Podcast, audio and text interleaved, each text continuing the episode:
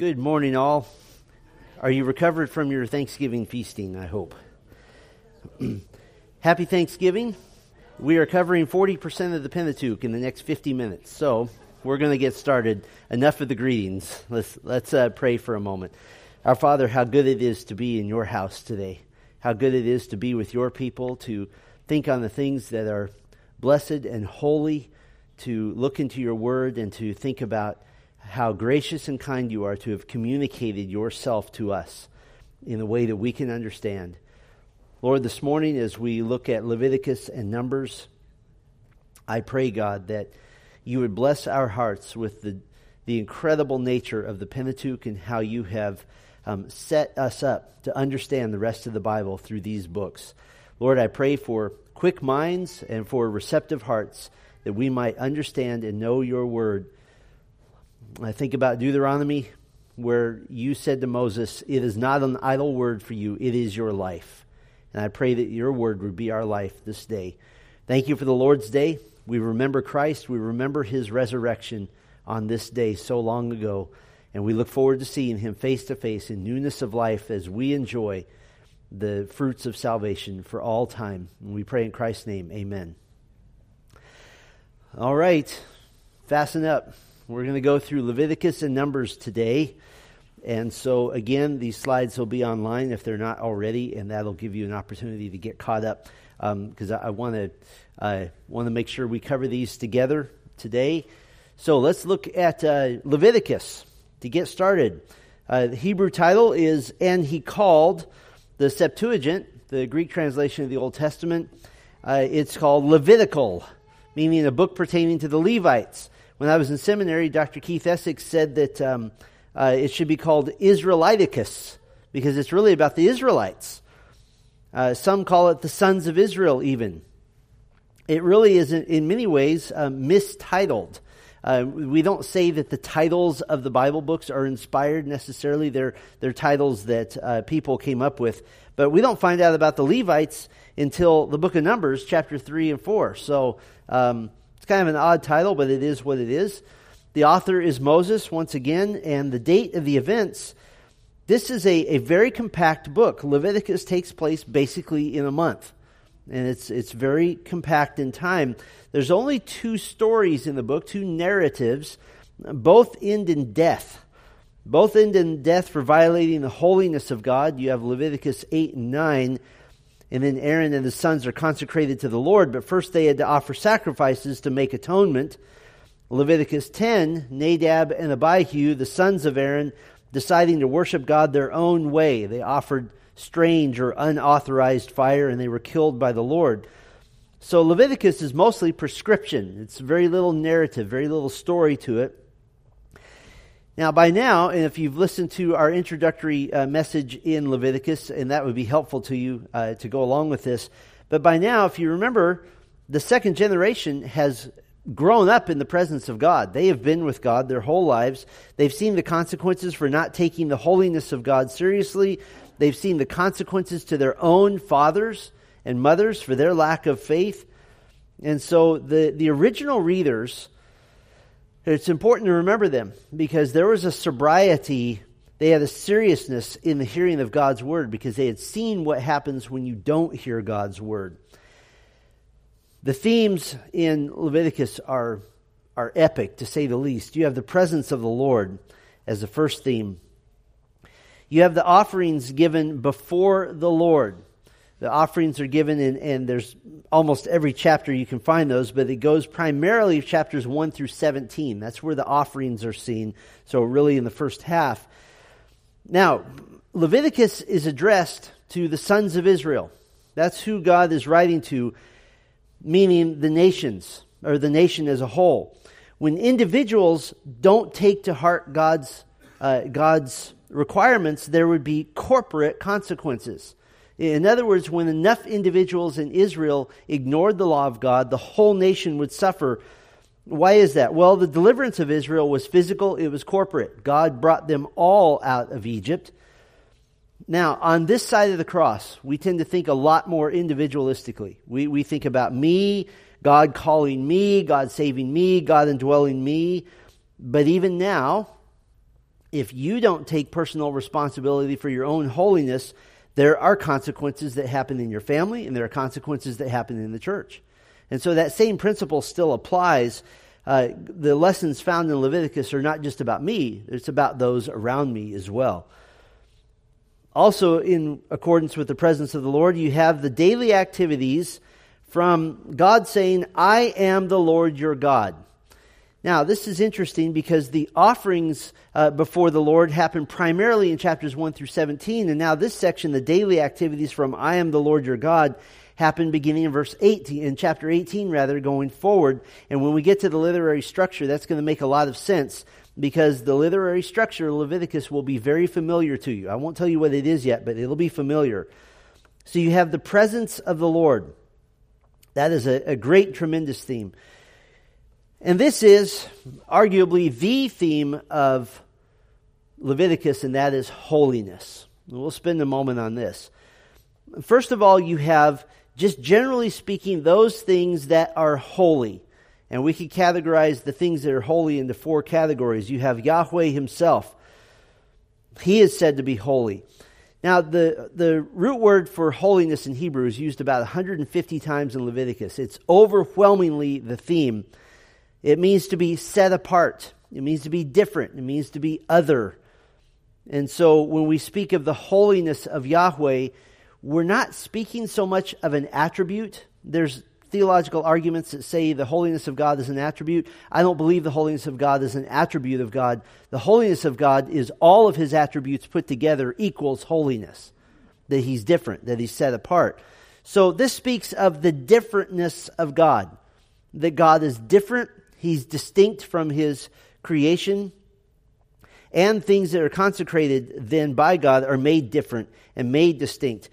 Now, how is it that God is holy? Well, there's a couple of ways we could say he's holy. First of all, he's holy morally. He's different in his perfection, in that he never sins. He is pure, and, and we might call that his purity holiness. But we'd also say that he is holy simply because he is so far above, so far separated, so far different. Some call that his majesty holiness. So you could have his purity holiness and his majesty holiness as well. Four times, because of Yahweh's holiness, Israel is called to be holy as God is holy. And we see that reflected in the New Testament as well, don't we? There to be different, there to be unique. And so we start off with the fact that Yahweh is holy. then we see that Israel is holy. There's a separateness from the nations. And, and how do we know this? Well, there's distinctions, there's differences all over the place. They're different in what they eat, they're different in their moral conduct. They're called out to be distinct, to be different from other nations. They're to reflect Yahweh. Exodus 19 says this. They're to reflect the holiness of God to the other nations. What they ate, what they did, how they behaved, how they run their society was completely distinct, and it was to be a witness to the other nations. And we've said this before. I'll say this till I'm blue in the face the attitude of the Jewish leaders in Jesus' day that we are different and Gentiles are dogs was never God's intention. The attitude of the Jew was to be, Exodus 19, kingdom, a kingdom of priests to demonstrate God to the world, to make God big to the world. It wasn't to shun Gentiles, it was to attract Gentiles. And so the method of, if we want to call it evangelism, in the Old Testament was to be attracting Gentiles to God's nation. That's what they were to do. And that's why there's so many laws about how you take in a sojourner. How do you take in a stranger? Because that's what God expected them to do. And we have some examples in the Old Testament of that. And so Yahweh is holy. Israel is to be holy. I just read a quote yesterday. Um, trying to remember who said it. It'll come to me in a moment. But the, the church is never more effective than when it tries to be different from the world, and the church is never more ineffective when it tries to be like the world. In other words, if we as the church are distinct, if we're different, we'll actually attract the world. If we try to attract the world, we'll disgust them because we'll never come up to their standards of, of, of sin and degradation. We'll never get there. So uh, there's a great irony there. So Israel was to be separate. And as they marched through the plains of Moab and as they exist in their land, other nations were to look at them and to say, I want something of that. Do we see any of that? I know I'm on a digression, but this is important. Do we see any examples of that in Israel's history? We do. The kingdom of Solomon was a tremendous example. Nations from all over the world flowing into Israel, very much in a shadowy picture of what will happen in the millennial kingdom and in the new state, in the final state. So they were to be distinct, they were to be different. So not only do you have the, the, the holiness of Yahweh, you have the holiness of Israel, you have the holiness of things, things that are set apart. You have the tabernacle as a sanctuary, it's called a set apart place. Every curtain, every pole, every piece of furniture, everything was holy. It was set apart. And even the central tent was, was more holy. It's called the what? The Holy of Holies.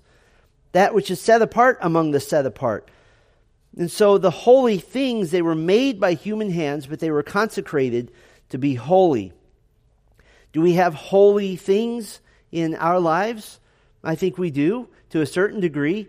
Your wedding ring, you probably consider that at a level of being different and holy than all of your other things. Your Bible is holy not just because it says Holy Bible, but because out of all the books on your shelf, it's the only one that contains the Word of God. So we do have holy things. We make them holy. What do we traditionally call this room? We call it a sanctuary. And that's a good name for it. We have made it holy because we've dedicated it to a specific purpose. And then the last category of holiness, holy times. We have Yahweh is holy, Israel is holy, things that are holy, and holy times. Chapter 23 is our main chapter on the holy times of the Lord. And that is, once again, something that we have often lost in the Christian church, that we don't set aside times that are holy anymore. Now we're in competition with the world for holy times. And yet the Jews, what a wonderful way to live. They lived their whole year around holy times. And those times were not just an hour or two here and there, sometimes it was a week here and there long times of holiness. Now, still under the category of the holy, you have the opposite of that, the common or the profane things. Um, when we say profane when it comes to the book of Leviticus, it doesn't mean wicked. It means just something that is not holy, something that is just a regular thing. The common, the profane, is in contrast to the holy. It's a contrast to the holy. It's something that's common that is not set apart for holy use. And if you looked carefully at this, when something has been set apart for holy use, there's no going back. You, you don't undo that.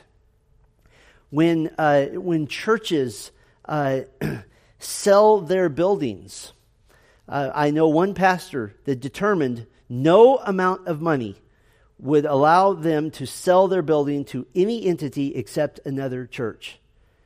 And his reasoning was because once it's been made holy, there's no going back. That's a little bit of a stretch in the church age, but I love his thinking that once it's holy, there's no going back. So, in other words, a curtain in the tabernacle, if it got a little bit worn or been dragged through the dust a little bit, no family would go and say, Hey, I'll take that for five bucks in the sanctuary uh, garage sale and I'll put it in my house. No, once it's holy, it's always holy. Then you have uh, the concept still under holiness of the clean. This is very complex. When something is unclean, you need to wash it. That's what the clean means. And chapters 11 through 15 uses the idea of the clean to be very symbolic of spiritual cleanness. And in fact, then that brings us to the unclean, same chapter, same four chapters, or five chapters. So what's the relationship then between the holy and the clean? What is that relationship? The unclean thing or person must be made clean before going to the tabernacle. That's step one. This is a two step process. Someone or something unclean must be made clean, then they can be sanctified, made holy. So, what does this mean? Well, it means you go through whatever the, the ritual cleanliness prescribed in Leviticus 11 through 15 is, then you can go offer sacrifice. And I, we've talked about this before. I, I just, this is such a tremendous concept for us. Obviously, we're made righteous in Christ, and we understand that. We understand imputed righteousness. But let's talk about Sunday morning worship, just as an example. Some Christians would say, I need to go to church in order to be made clean once again before God. That's not the, and I'm not talking about to be, uh, to be saved once again. I'm talking about just being right before God and having your heart made right and so forth in your relationship. That's not the New Testament pattern. The New Testament pattern is before you go to church, take the Lord's table, what do you do? You confess sin. It's exactly the same. I will be made clean before I go to, to take part in that which is holy. So, in other words, worship is not something you do to cleanse your heart. You cleanse your heart in confession to God before you go worship. You see the difference? And so that's, a, that's an important concept. And for us, that means get ready for the Lord's day. It means spend time in prayer. It means spend time in the Word. It means preparing your heart, not, not dragging yourself in here on a Sunday morning going, oh, I'm so glad I made it in. I up till five in the morning watching a bunch of movies and that was fun and now I need to be made holy. No. Prepare yourself for worship. And that is a concept almost utterly lost in the church today. So I want to take that moment just to talk about that. But in, in the, in Israel's day, what did that mean for them? Well, God used the very physical, the very real things of life to illustrate this spiritual principle. If you had any kind of flow from your skin or your body, you were unclean. God is setting apart his people. And, and frankly, just part of normal life. Um, you have things like injury, sickness, bodily emissions. Just living made you unclean. And it also meant you needed to bring an offering for sin because only sinners are unclean. You're not deliberately trying to sin, and yet you're still unclean. And really, you couldn't live daily life without coming into contact with that which is unclean. You couldn't do it. And so, if you're in a polluted state and you come into contact with that which is holy, now you're condemned. And so, chapters 8 and 9, for example, the priests had to be washed, they had to be purified before they could be sanctified, made holy. What does this mean? If you lived your life as an Israelite knowing that everything you touch, oh, I'm unclean again. Oh, I'm unclean again. Oh, I have a some pustule on my face. I'm unclean again. You live your life in constant frustration that you can never be clean. And so, thankfully, by grace, God offers opportunities to be clean in a picture that we now know is fully realized in Christ. But the uncleanness reflected the fact that you're a sinful person in a sinful body and a, on a sinful earth that we tend toward uncleanness. We just do, even just in daily life. And so you had to take pains to come to Yahweh in the right way. You had to take pains to do this. Interestingly, if you think about Psalm 119, how often the writer says he loves the law of God. And often in Psalm 119, he said that the law of God was the key to living a blessed life. That if I obey, if I'm clean before God regarding my obedience, I don't mean clean in the sense of earning my salvation with good works, but clean in the sense of just obeying out of love. There's blessing to that. There's a, there's a joy to that. So, when you read Leviticus and you come across holiness, holiness, holiness, don't let that slide by as well. That's just something that Old Testament people had to worry about. No. Peter quoted from Leviticus Be holy, for I am holy. And so that, those concepts under the theme of the cross still hold for us today. Then we have the theme of the sacrificial system. If you're going to be holy, sacrifice is necessary. And under the sacrificial system, you have the offerings and then you have the priests. The offerings in chapters 1 through 7, there's five of them that are highlighted there. And you'll notice that the offerer is highly involved.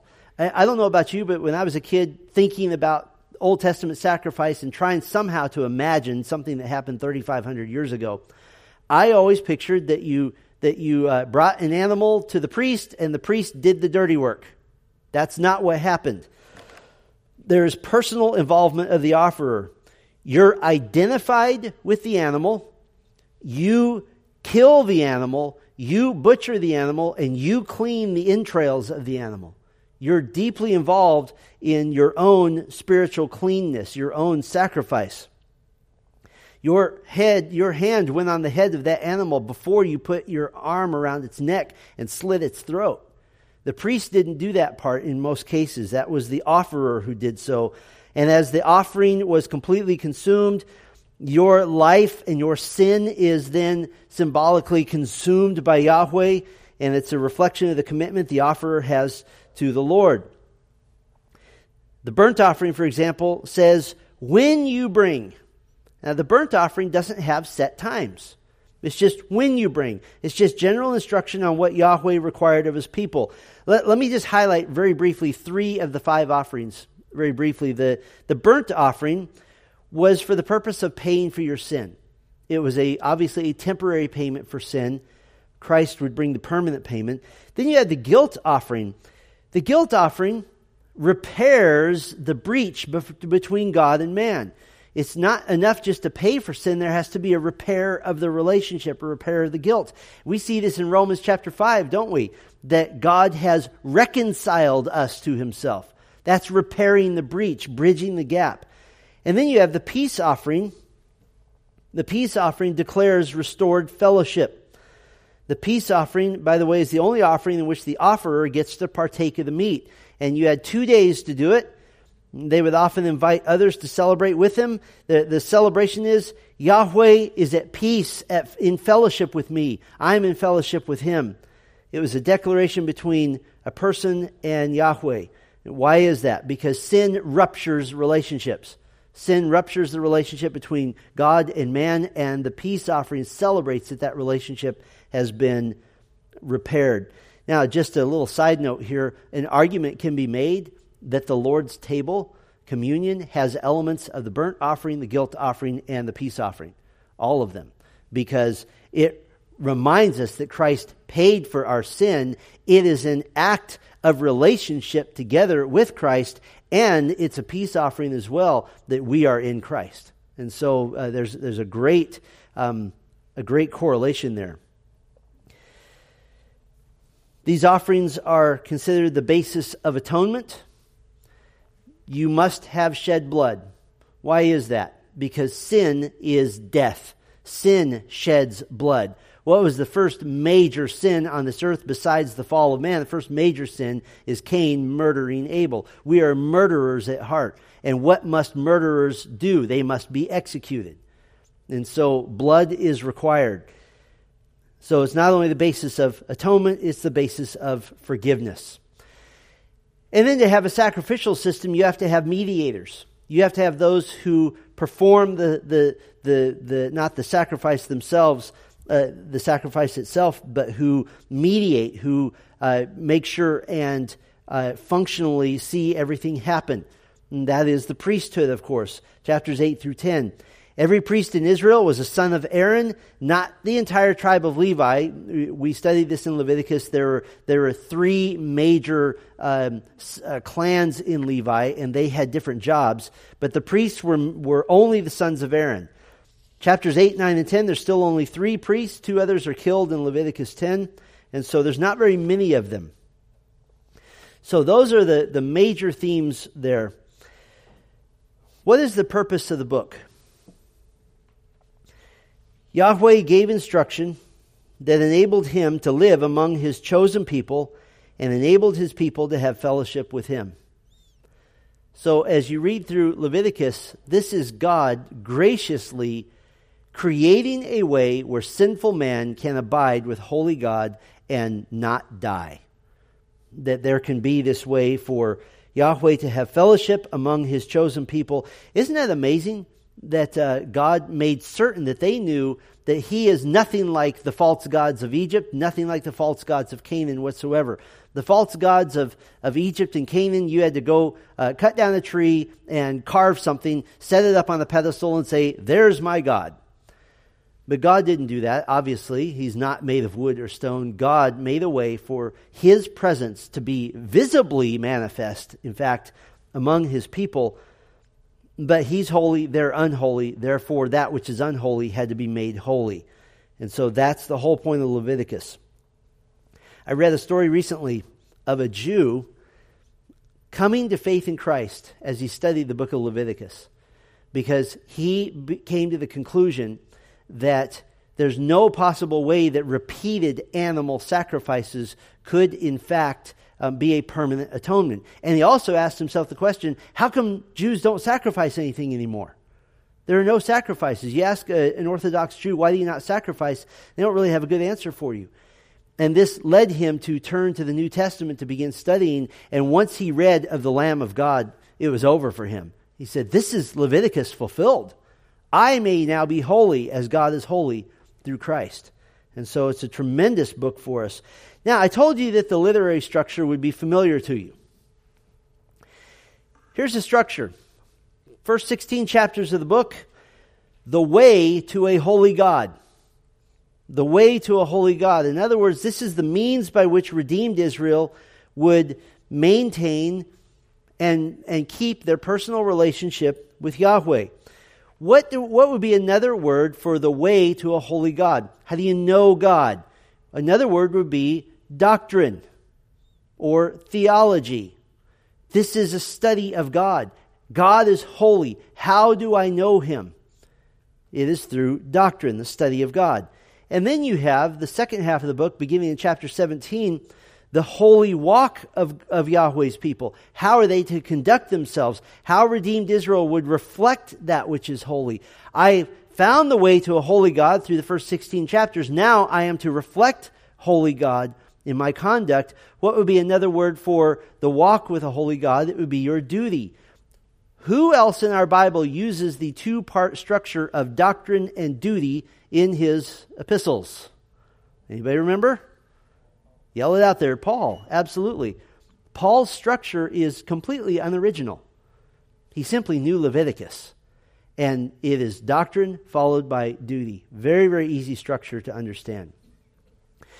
Now, we have some interpretive issues, and we won't spend a lot of time on these because we need to get to numbers, so I'll just spend a couple of minutes here. What does it mean to make atonement? The classic understanding of making atonement is to cover. That's kind of the root word, the root meaning, to cover. Um, a little deeper understanding, it means to purge or to wipe away. To wipe something away, to purge as opposed to wiping over, covering over, it's to wipe away. Yom Kippur, the Day of Atonement, um, it means through sacrifice there's a purging, there's a wiping away, there's a cleansing. And we understand that, and that makes sense to us. We go even deeper, though, to the idea of to ransom. To ransom. And I have it backwards on the slide. Uh, to ransom and to cleanse. Let's just do both of those uh, together.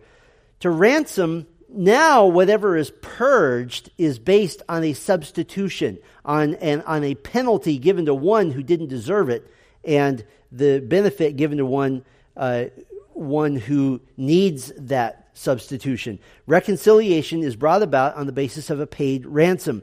This is why God does not just say, Oh, I'll just forgive you without payment. There must be payment, otherwise, God is not just. There must be payment for sin.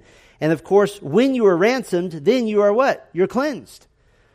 And so we, we can put all of those ideas, yes, at a surface level, atonement is covering. At a slightly deeper level, yes, it is wiping away, purging. But the end result is the ransom, the payment for your sin, which cleanses you of the, the uh, guilt of sin, cleanses you of the consequences of sin. What about Nadab and Abihu? Chapter 10 simply says that they offered strange or unauthorized fire.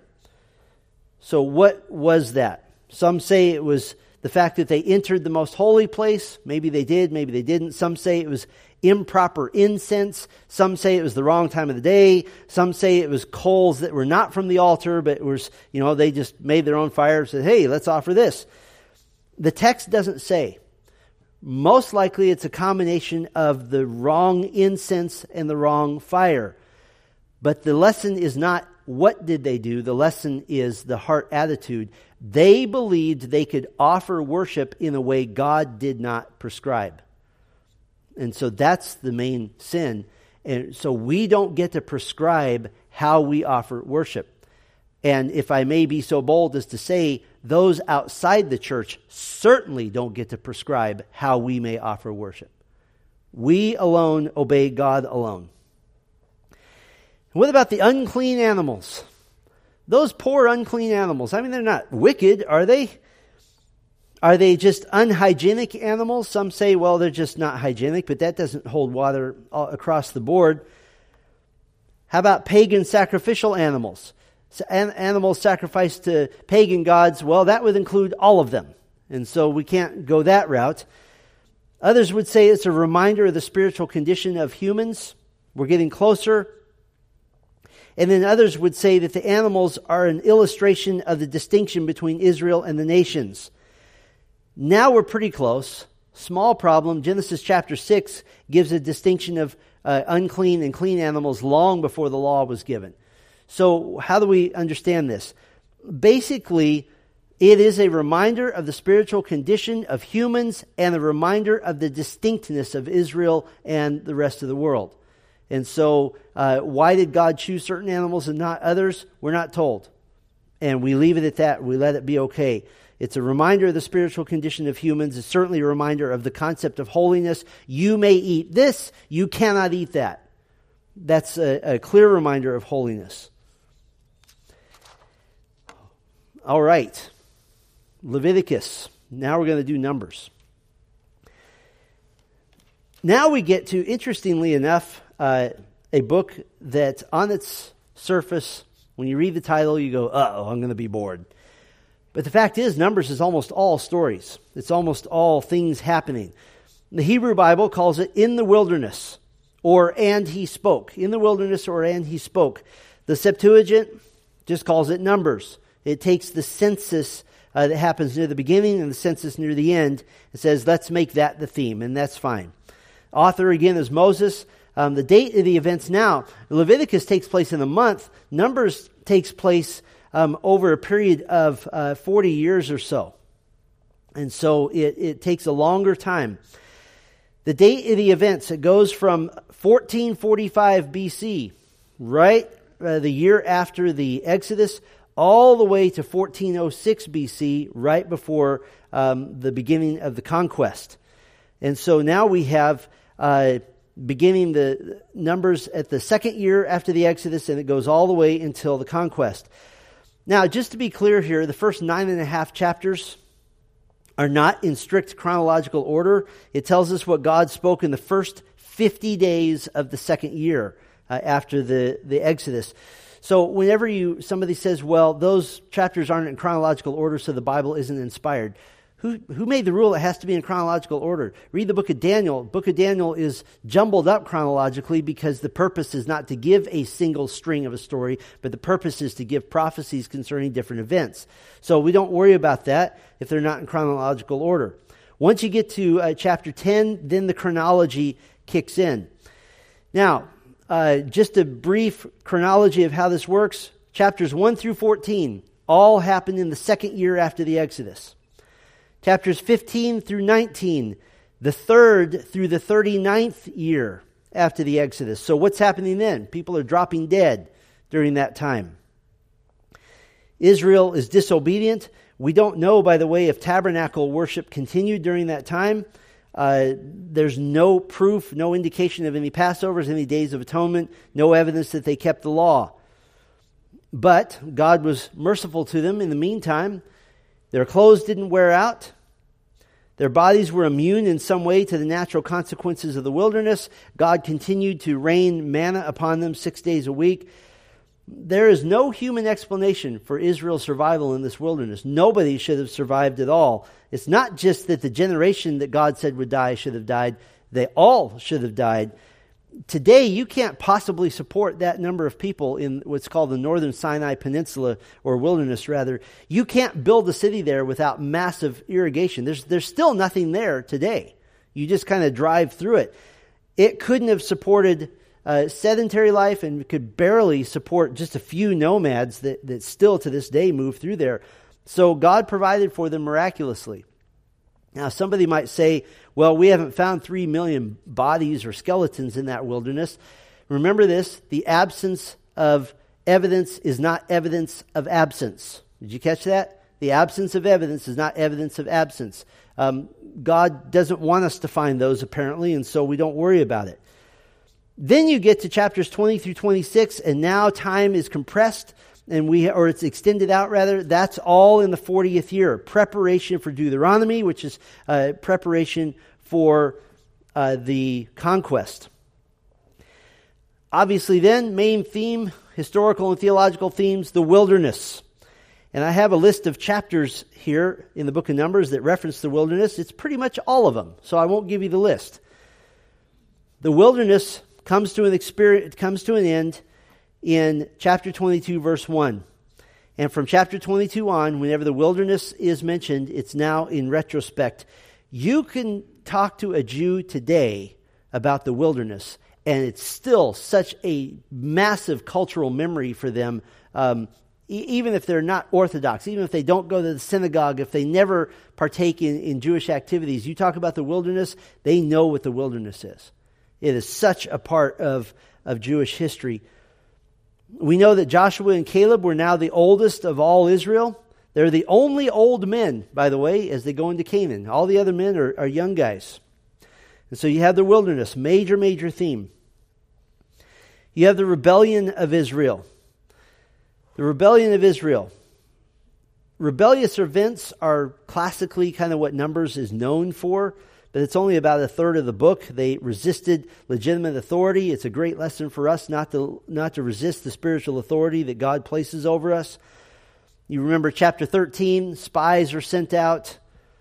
Chapter 14, Caleb and Joshua pleaded with Israel not to rebel. Um, the spies in chapter 13, except for Joshua and Caleb, they saw what was on the outside, big people, but they they looked like on the inside. They didn't see what they looked like on the inside a weakness that was in Canaan. Israel didn't have faith to believe.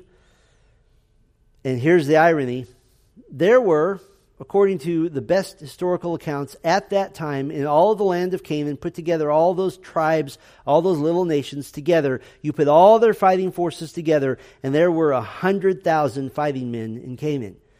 You recall how many Israel brought? Just over 600,000. And yet those spies were scared. They did not see faith in God. Chapter 20, you have the rebellion against Israel. Uh, I'm sorry, the rebellion of Israel, and, and Moses is angry, and now he himself rebels and strikes the rock in disobedience. So, what can we take away as a lesson from the rebellion of Israel? I want to take just a moment and talk about this because we never want to uh, just leave the Bible unapplied. What leads to rebellion? What leads to somebody out and out saying, I'm not going to follow the leadership God has placed over me? I'm not going to do what God says. What leads to that? It's not a conscious decision to begin with. That's not where it begins. Rebellion is a culmination. And if you read the book of Numbers, what does it start with? It starts with complaining. It starts with grumbling. It starts with bemoaning.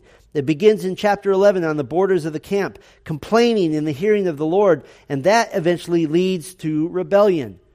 In other words, the attitude of the heart leads to rebellious actions outwardly. They complained about God's sustenance. They wished there were more. They asked for meat out of a heart of complaining, and God is angry with complaining. Why? Because complaining says, I don't have faith in you. That's what complaining says. I despise my circumstances, even though you brought them. Then you have the theme of the wrath of God toward his disobedient people. And I won't say much about that because that's just simply the natural consequence of rebellion. And I gave you a list of chapters up there where the wrath of God is brought out. Then you have the blessing of God through Balaam. Now, this is very interesting. Balaam, this man who is an enigma, is the second greatest speaker of God's word in all of the Torah, all of the Pentateuch. The only other one greater is Moses. But Balaam says more. You remember his oracles? He's hired by the king of Moab to curse Israel. You would think this would be fairly easy because Israel just disobeys all the time. All Balaam would have to do is to tell the truth about Israel. But then in chapter 23, verse 8, how shall I curse whom God has not cursed?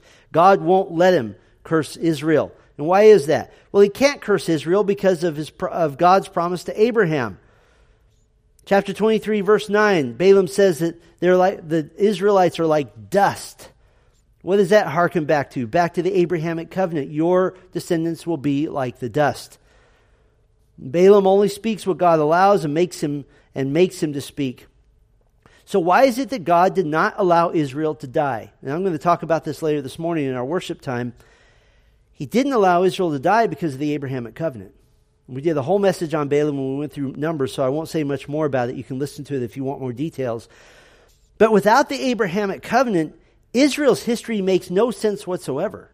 If you think about it, they should have died in Egypt, they should have died in the wilderness, they should have died in Canaan, they should have died in exile, and yet they won't die. Why is that? Because God made a covenant with Abraham that I will bless your people forever. And that the consummation of that blessing is still coming. God doesn't bless Israel because they're worthy of blessing, but because of his promise to Abraham which, by the way, is one of the reasons we believe in assurance of and security of our salvation. It's a ludicrous thought to think that God saves you by his grace, but you can lose your salvation by means of your bad works. That makes no sense whatsoever. There's no pattern of that anywhere in Scripture. So, because of God's covenant to Abraham, Israel is secure, and because of the new covenant with you, we're secure. And so the, the principles are the same. So there's nothing that Balaam can say that changes what God has determined to do for Israel. We'll come back to Balaam in a minute. Then you have the theme of the numbers themselves. The numbers are evidence of the glory and the grace of Yahweh. How do the numbers give evidence of grace of God? When there's a totally new census near the end of the book, after all of the men and women of the first generation have died in the wilderness. They've all dropped dead. There is a net loss out of probably 3 million people, a net loss of 1,800 people. And when you're talking about 3 million, that's not even noticeable. How is that even possible? It's only possible by the providence and the, and the grace of God. God basically replaces every man who dies in the wilderness with a man who will go into Canaan. And basically, what we're talking about here are the fighting men. That he replaces them completely. God didn't need them. He just chose to use them in His grace. Uh, a, a, massive, massive fighting force. If you read the book of Judges, chapter 6, you'll see God uses a different tactic with Gideon. He, he whittles his force down to 300. That's a different reason, different purpose, different time. But you have two to three million people in the wilderness every day for 40 years, and God sustains them. Even though they rebel, even though they complain, even though they sin, he continues to sustain them. And that is grace. I spoke with a dying man once, and he was ashamed that his final thoughts on this earth were tending toward complaint and tending toward, toward uh, bemoaning his circumstances and tending toward wishing he wasn't in the hospital and wish he didn't have needles stuck in him all over the place. And he told me, I, I don't want my life to end complaining. And what we talked about was the sweetness of the fact that he can complain his way all the way to the grave, and God has still saved him. And who knows, we, we even joked that maybe, maybe God will kind of rib him a little bit. Look how glorious heaven is. What were you complaining about? But it was a tremendous moment for him to remember that all the complaining in the world will not undo the grace of God in his life. And then you have the patience of Yahweh, of course. God is very patient. When you think, God, why are you taking so long? He has all the time in the universe. He's not concerned with the length of your life. He's not even concerned that His will be fully accomplished in your lifetime. He's not concerned about that. Amazingly, the will of God is not centered around the 70 years you're on this earth. He had no problem. He waited 38 years. Okay, you can all die. I've been here forever. I can wait 38 years. He waited for a new generation to grow up and to be ready for war. The goal didn't change. It's just he just changed personnel. He just changed people. So we see the patience of Yahweh over and over again. What's the purpose of Numbers? The failure of Israel to obey Yahweh in faith brought Yahweh's discipline by death, but it did not frustrate Yahweh's ultimate purpose to bless Israel. That's important. Let me read that again. The failure of Israel to obey Yahweh in faith brought Yahweh's discipline by death, but it did not frustrate Yahweh's ultimate purpose to bless Israel. Why is that important today? Because there's an entire group of believers in covenant theology that believe that God is done with Israel forever and ever and ever, and that the church has now become Israel. Well, if God is who he is in numbers and God never changes, then that can't be. And so we never want to be in that camp of denigrating Israel. We're going to talk about that some later this morning as well. Yes, I mean, the discipline, this is severe. I mean, just imagine in our little sphere here, if God came and visited Grace Bible Church and said, you know, you guys have been so unfaithful, I'm going to use this church, but none of you are going to be part of it. Oh, that hurts. But we'll still go to heaven. We'll still be with the Lord. His discipline is severe, but his plan for his people is never thwarted, nor does he ever abandon it. Let's do the literary structure, and then we'll finish with interpretive issues. First part of the book, first 25 chapters, you have the experience of the first generation of Israel in the wilderness. This is what happened with them. You have the obedience of Israel toward Yahweh at Sinai. Those were glorious days the organization of Israel around the tabernacle, the, the orientation of Israel toward the tabernacle. And so you have Israel formed. You have their, their culture set. You have the fact that they become a theocracy. And so at Sinai, there's some, there's some glory days in those first few chapters. But then you have the disobedience of Israel toward Yahweh in the wilderness. And now, as they set out into the wilderness, very quickly they begin complaining, they begin needing discipline of the Lord. Doesn't this sound like a baby being born? The baby's so cute and adorable, and everything's going to be perfect. Yours is going to be the perf- first perfect child.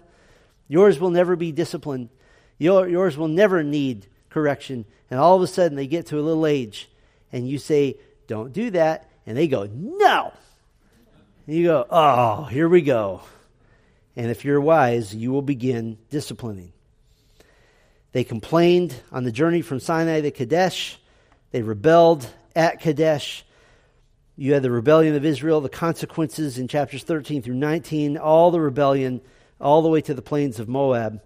So the experience of the first generation of Israel. You have the final rebellion of Israel, the, the last insult um, with Baal of Peor on the plains of Moab. This is, this is where Balaam comes in, and the, the sons of Israel are now going and being disgustingly immoral with the daughters of Midian, the daughters of Moab and he has to discipline them there as well. We spent a whole message on that in Numbers. And then the last part of the book, chapters 26 through 36, you have the experience of the second generation of Israel on the plains of Moab. There's a renewed obedience of Israel toward God, a renewal of their, their covenant obedience. They prepare for the conquest. They anticipate the conquest. And so as you get to the end of Numbers, uh, which we just finished a, a couple of weeks ago, now there's this anticipation that we're about to receive what our fathers were unable to receive. They did not have the faith to, but now we will. Interpretive issues. There's basically one big one in the book of Numbers. What about Balaam? The second greatest speaker of God's word in all of the Pentateuch and all of the Torah. So, was he a true prophet of God? Well, I'm, I would say no. He's false. Balaam's character is, is really just incidental to the narrative here. Um, he is used by God, but he is a false prophet. And I listed these reasons, I think, when we went through this message in, in Numbers 22 through 25. But here's a few reasons. Chapter 31, verse 8 he died with the Moabites. He died at the end of a sword of an Israelite soldier. That is under the judgment of God. Second reason is false is he didn't believe what he said. He just said it.